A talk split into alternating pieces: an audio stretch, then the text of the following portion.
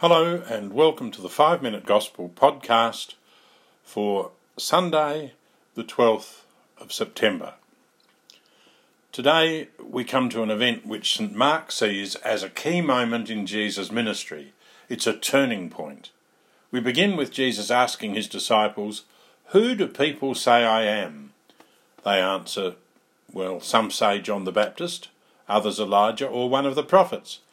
Then Jesus looks directly at them and asks a more pointed question. He asks, But you, who do you say I am? And Peter answers for the others, You are the Christ. The disciples have begun to realize who Jesus really is. In Mark's Gospel, everything before this event was about who Jesus is. When Jesus cast out demons, the demons asked, we know who you are. After the curing of the paralytic, the scribes asked, Who can forgive sins but God alone? When Jesus was in his hometown, some of the local people said, Where did he get all this from? When Jesus calmed the sea, the disciples asked, Who is this that the wind and the sea obey him? After this profession of faith of Peter, Mark goes on to show what Jesus as the Saviour, as the Christ means. In the rest of Mark's Gospel, gradually who Jesus is becomes clearer and clearer. After this event, too, Jesus begins his final journey down the Jordan Valley and up to Jerusalem.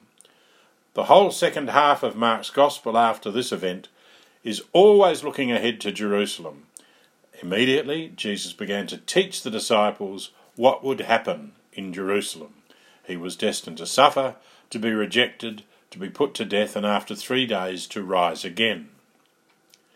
Jesus' question to the disciples, Who do you say I am? can be and should be a challenge for us. Because today we might ask ourselves, Who do I say Jesus is? Who is Jesus for me? What does Jesus mean to me? Jesus speaks to us in many ordinary ways and situations of our daily lives, asking us, as he asked the disciples, Who do people say I am? But who do you say I am?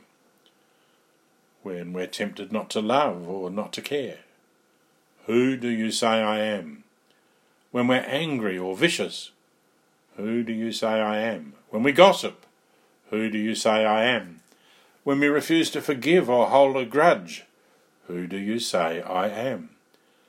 When we fail to pray, or perhaps are tempted not to go to Mass, who do you say I am? In so many situations in our lives, if we listen with the ears of faith, we'll hear Jesus asking us, Who do you say I am? If we only had to answer in words, we would quickly say with Peter, You are the Christ. But the real answer, the answer that means something, is the answer we give by the way we live each day in our words, actions, and attitudes.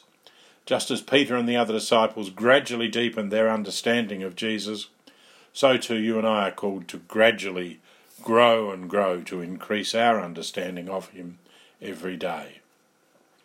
St. Mark's Gospel is a love story. It's a story of the disciples' relationship with Jesus growing into an enriching friendship which will change their lives forever. The friendship reached a new level in today's gospel, but would continue to grow throughout their lives. Throughout our lives, Jesus invites us into the same love story and to let our relationship with Him, our friendship with Him, grow and grow and grow.